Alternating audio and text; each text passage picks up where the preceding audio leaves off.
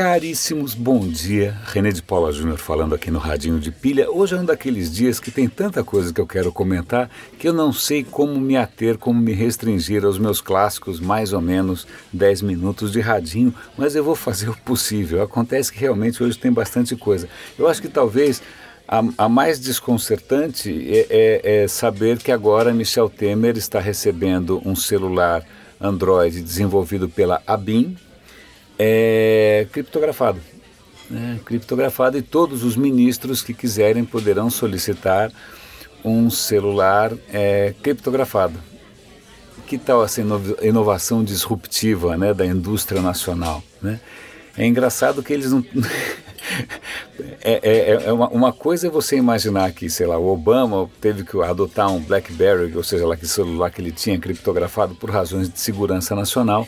Outra é imaginar que só agora os, os Temers e similares da vida vão se preocupar com isso para se proteger do que da polícia. Então, é, é, fica aí aquela questão permanente aqui do radinho de pilha sobre ética né, e na tecnologia, até que ponto tecnologia é neutra, sim ou não. Eu só tenho a dizer uma coisa: o mal é sempre mais rápido. É impressionante como o mal é o primeiro a perceber os usos possíveis de qualquer inovação. Pronto.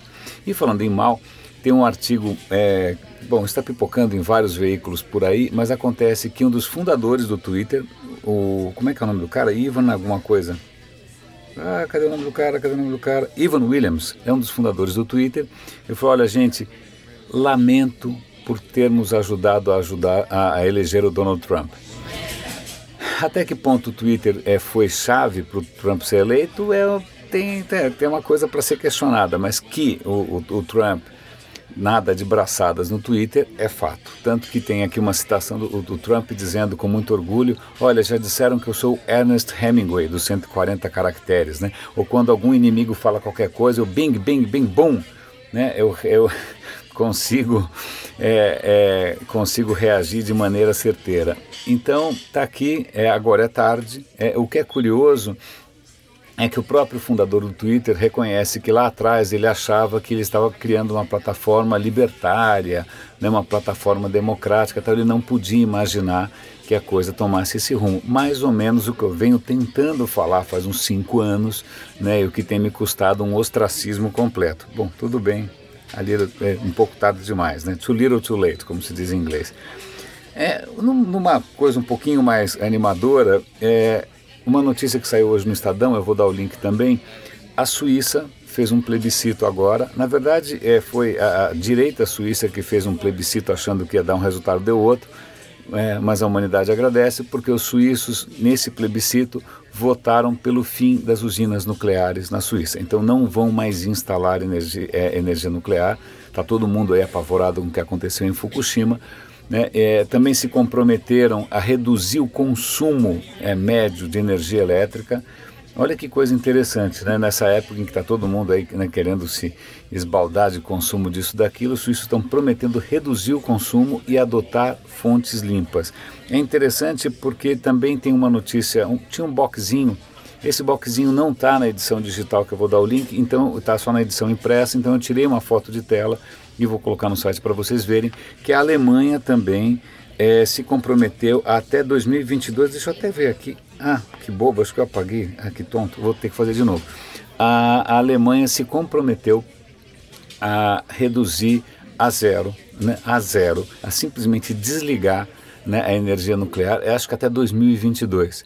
Então veja que interessante, né, quem diria é pena que a gente não tenha conseguido emplacar algumas soluções seguras, né, ou, ou, pelo menos pretensamente mais seguras, de energia nuclear, como os reatores a tório, que eu já comentei aqui com vocês, que o próprio Bill Gates é um entusiasta tal, mas vejam a importância da energia eólica, né, das energias das fontes renováveis, da energia limpa. Agora vamos pensar em tudo que o Brasil está fazendo a respeito. Hum, ok, já deu. É, uma outra notícia extremamente interessante vem dessa vez da própria Microsoft. Eu achei isso bem bacana. Acontece que a Microsoft fez há pouco tempo um, uma demonstração de como armazenar dados, dados em DNA. DNA, que é, né, afinal, a, a, a pedra fundamental aí da, da, da, nossa, da nossa hereditariedade, da vida orgânica, né, do, do, do, do armazenamento do nosso código genético. Acontece que o armazenamento no DNA é a coisa mais eficiente, mais densa que se pode conceber, porque a gente já tem coisas super avançadas para armazenar dados, né?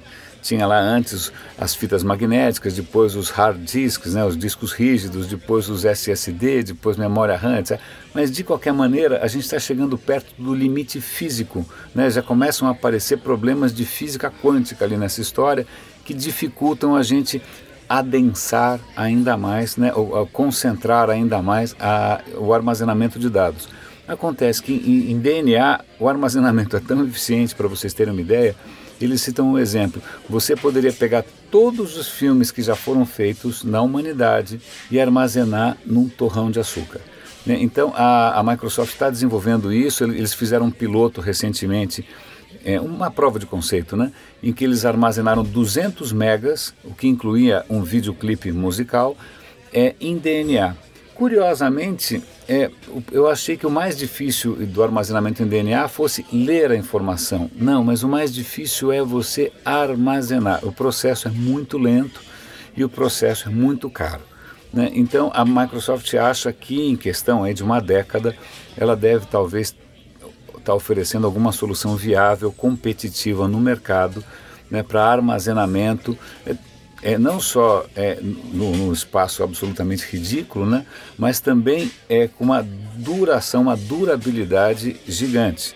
É, é, se a gente pensar os CDs que eu tenho, os meus backups em CDs que eu devo ter feito há 10 anos atrás, já devem estar começando a, a perder um pouco a sua integridade. Né? É, então, CD, essas mídias óticas duram o quê? 10, 20, 30, 40 anos? Isso não é nada. Se a gente pensar que a gente ainda consegue ler é, plaquinhas de cerâmica da Babilônia, né, então, que foram feitas há 4 mil anos atrás, digamos que CD é praticamente memória volátil, né, comparado com isso. Então, o DNA promete resolver essas questões. A única questão é, é realmente custo. Custo, é, o resto acho que é só uma questão técnica. Tem uma outra, é, é, uma outra notícia que eu acho interessante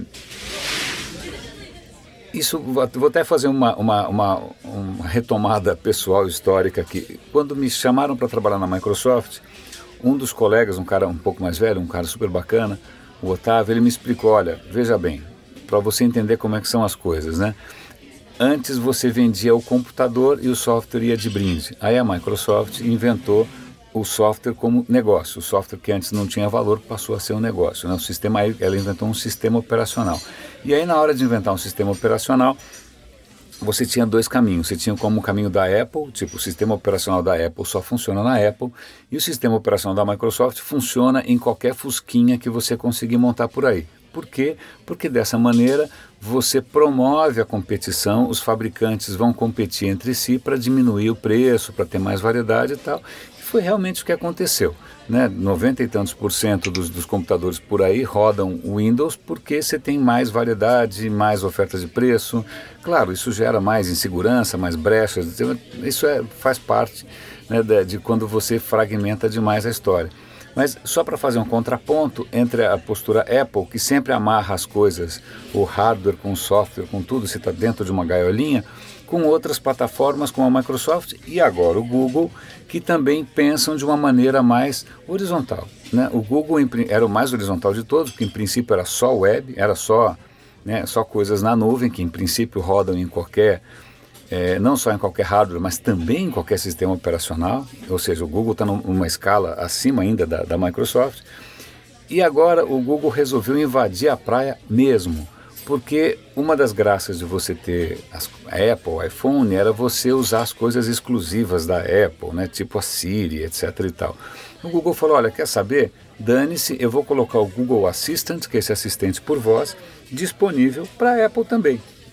Então, pela própria postura do Google, né, de estar presente em todos os lugares, etc e tal, ele está colocando um belo pé dentro da porta do iPhone.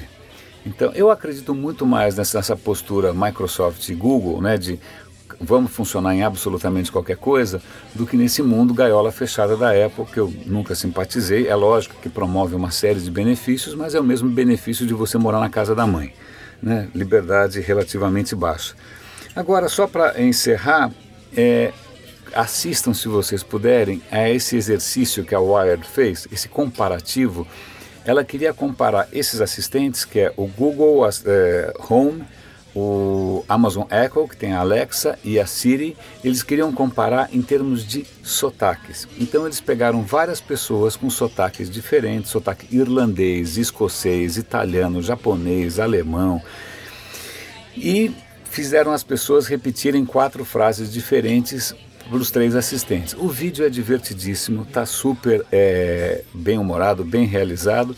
E eu vou fazer um spoiler aqui: quem acaba ganhando na compreensão de sotaques diferentes é o Google Assistant. É, e notícia, parece que, segundo o último evento do Google I.O., o Google Assistant vai estar disponível em português no final do ano, se eu não me engano, talvez no ano que vem. É, ou seja, em breve. Em breve teremos o Google Assistant em português. Agora vamos ver como é que ele vai lidar com os diferentes sotaques do Brasil varonil. Caríssimos, é, grande abraço, boa semana para todos nós. René de Paulo Júnior falando aqui no Radinho de Pilha e até amanhã.